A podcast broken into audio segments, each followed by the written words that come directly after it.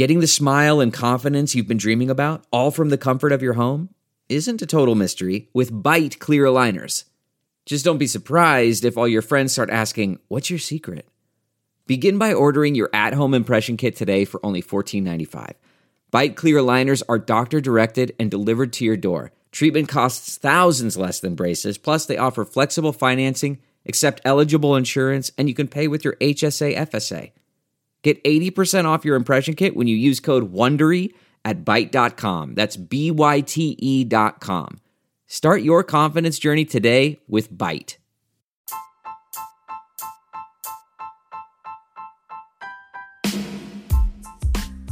Hi, everybody. Sharyl Attkisson here. Welcome to another edition of the Sharyl Attkisson podcast. Something unexpected happened this week after the release of Inspector General Michael Horowitz's report. Attorney General William Barr became quite chatty and provided an information dump that had a lot of news in it. That's what I want to talk about today.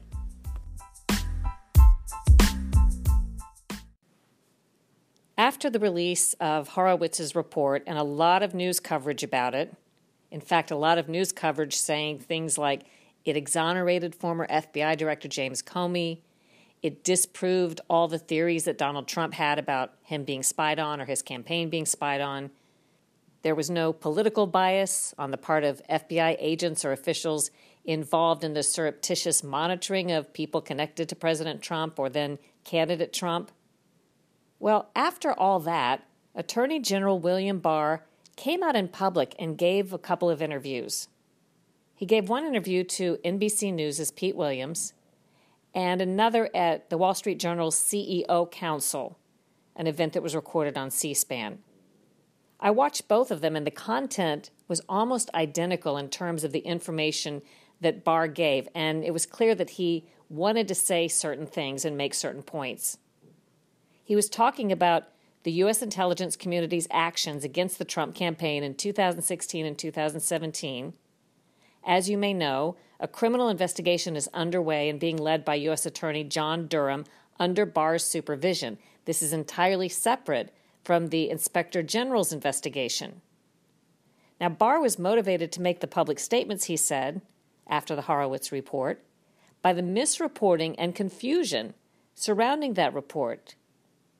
I don't think Barr's statements and comments really made the news that it should have made. And maybe part of it was because those appearances, from what I saw, were not transcribed. Someone would have had to sit down and watch 10, 15, 20 minutes, and a lot of people don't have time to do that. So I put a lot of it in writing and I published an article at epochtimes.com if you want to look for that. But I'm going to go over the 24 points that Barr felt the need to make after the release of the Horowitz report in these interviews. And remember, I think this is very calculated. These are things that he wants the public to know. And in the process, we got a lot of news. Okay, number one, he said, don't expect Durham's findings, that criminal probe, to be announced before late spring or summer of 2020.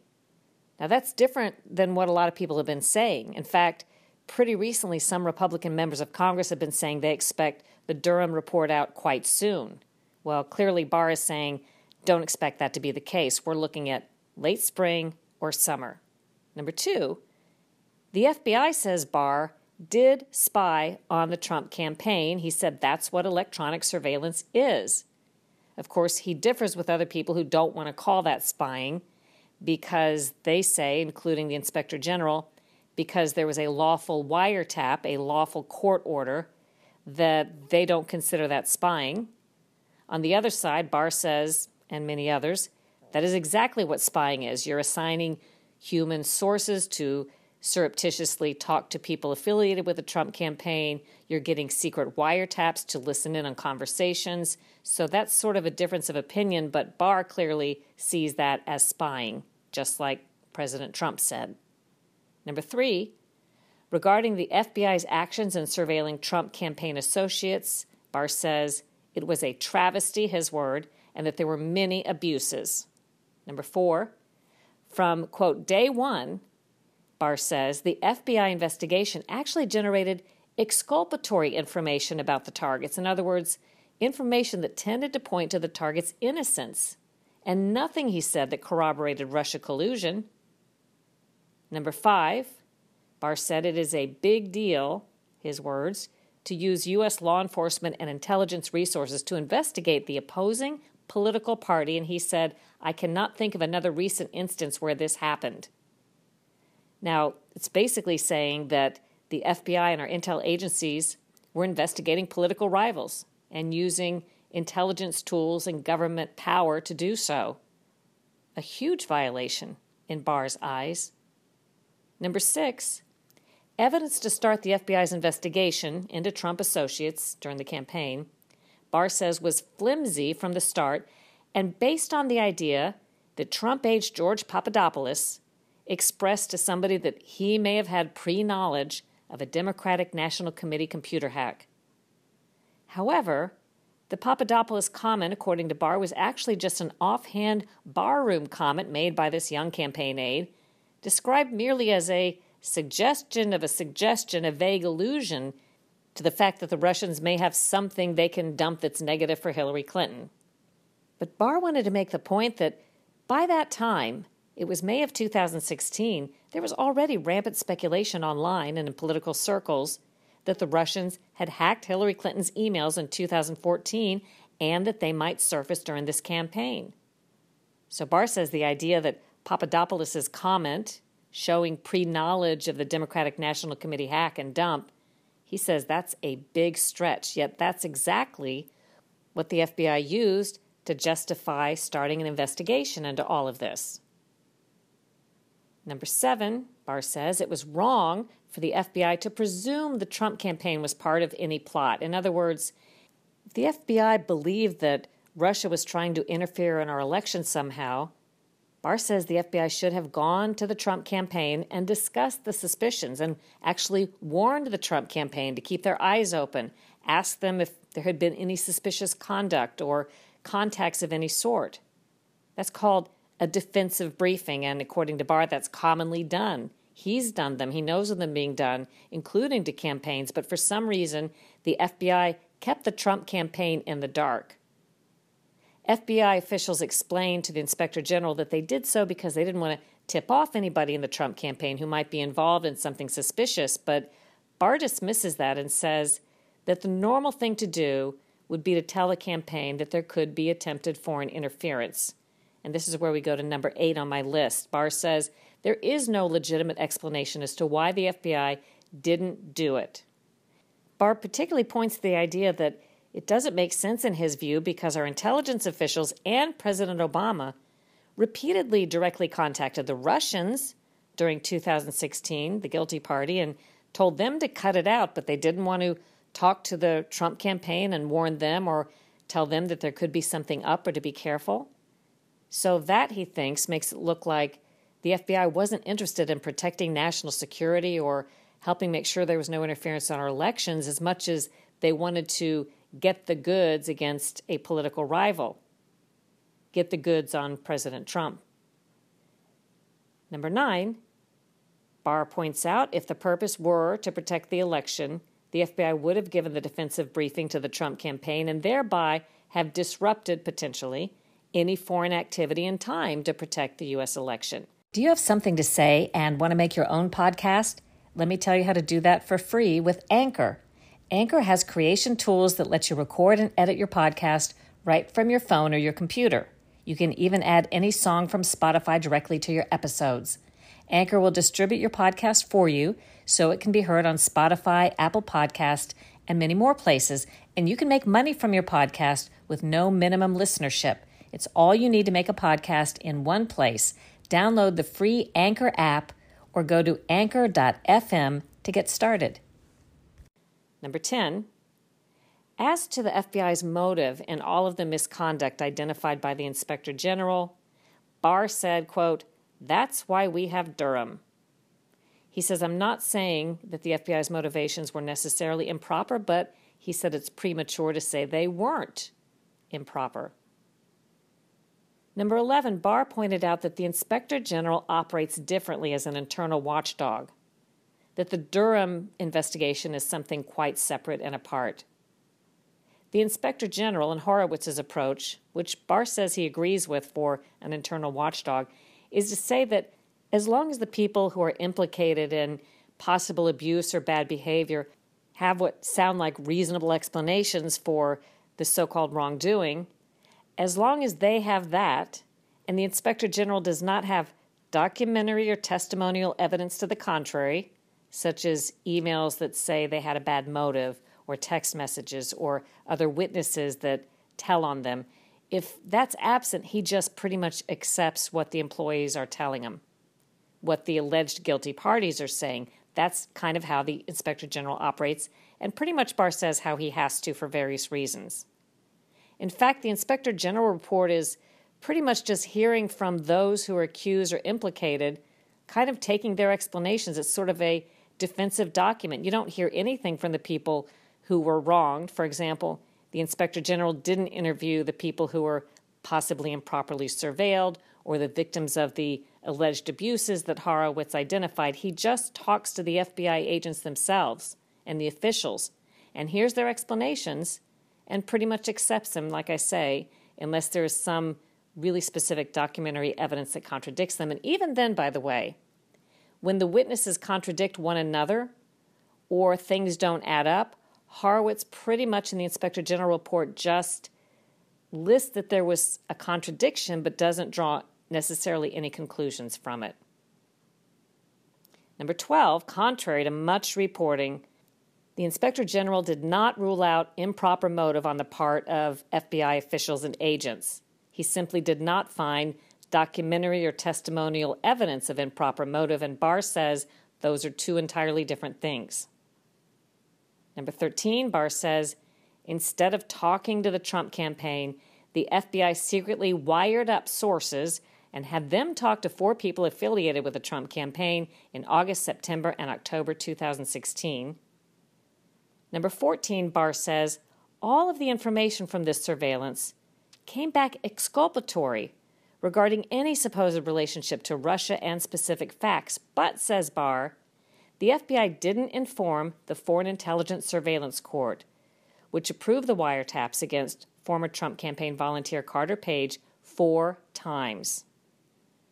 Number 15, Barr says at one point early on the FBI didn't have enough so called probable cause for a wiretap warrant, so it took the so called Steele dossier information against Trump, which Barr says the FBI had done nothing to verify, and used that to get the wiretaps. Now, again, this flies in the face of much reporting that claimed falsely that the Steele dossier, the discredited document that was paid for by the Democrats, opposition research given to the FBI, this flies in the face of the claims by many in the media and by people like former intelligence official John Brennan, who claimed that the dossier played little to no role in getting those secret wiretaps against a U.S. citizen, Carter Page. Number 16, Barr says, the wiretaps allowed the FBI to go back and capture Page's communications, emails, and other material from weeks, months, and even years ago. So even though Page had left the Trump campaign by the time the first wiretap actually got approved, the wiretap allowed a look back, allowed the FBI to go way back and look at anything they wanted. Number 17. Should the four FBI applications to wiretap Trump campaign aide Carter Page have ever been made? Barr was asked. Considering that there were 17 critical omissions or errors by the FBI identified by the Inspector General, making it appear they had better evidence than they had to wiretap Page. Barr replied, This is the meat of the issue, and quote, if you spend time to look at what happened, you would be appalled. Number 18. Barr says the FBI withheld from the court, the FISA court, all of the exculpatory information and the lack of reliability of the main FBI source, Christopher Steele, who is being paid by the Democratic National Committee and the Hillary Clinton campaign to find evidence connecting Trump to Russia. Number 19. The major takeaway, says Barr, is that after the election in January, this is in 2017 now, the FBI finally talked to one of Steele's important sources to try to verify some of the dossier information and sourcing, as the FBI is required to do and should have done before the first wiretap application. The Steele source, listen to this, told the FBI that he didn't know what Steele was talking about in the dossier, and that he told Steele that the information he'd provided Steele was nothing more than supposition and theory. At that point, Barr says it was clear the dossier was a sham. Yet the FBI didn't tell the court and continued to get further wiretaps based on that dossier. Number 20. Further, Barr says the FBI falsely told the court that this source of Steele's had proven reliable and truthful. In fact, Barr says, what the source had told the truth about was that the dossier was garbage. It's hard to look at this, says Barr, and quote, not think it was gross abuse. Number 21. Barr was asked were the four Foreign Intelligence Surveillance Act judges who approved the four wiretaps against Trump associate Carter Page badly misled by the FBI? Barr said yes. Number 22. Barr was asked, Are people going to be held accountable, including at the very top of our intelligence agencies and or FBI?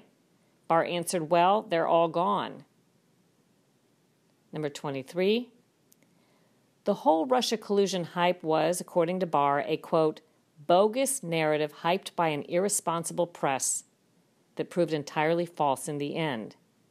Barr was asked are former FBI Director James Comey and former FBI official Andy McCabe and others implicated in this current Durham investigation. Barr responded by saying, quote, I've said I think in that group there was a failure of leadership. And then, quoting the Inspector General, Barr said, The explanations the Inspector General received from these leaders as to what looks like abuse and misbehavior, those explanations, said the IG, were not satisfactory, so Barr says, you can draw your own conclusions. And lastly, Barr wanted to address the question that some people have as to why we haven't already thrown people in prison for these alleged abuses and this misconduct identified by the Inspector General. And what Barr said to that was, quote, these things take time. He went on to explain that the government has to have proof beyond a reasonable doubt before we indict, and he said that's a substantial hurdle. And he added, nobody is going to be indicted and go to jail unless that standard is met. So, in the end, in those two interviews that Barr provided, there was a treasure trove of information about what stands to be one of the most important investigations into our U.S. intelligence community of our time. And I think his signposts indicate we can expect a shakeup of a system that may have been broken for decades.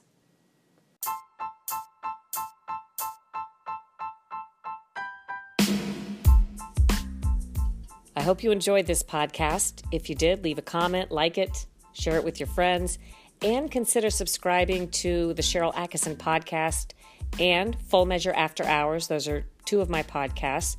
You can listen to them on iTunes or your favorite distributor, or visit SharylAttkisson.com and just look at the podcast tab. You can listen to them right there. Do your own research, make up your own mind, think for yourself. Thanks for listening.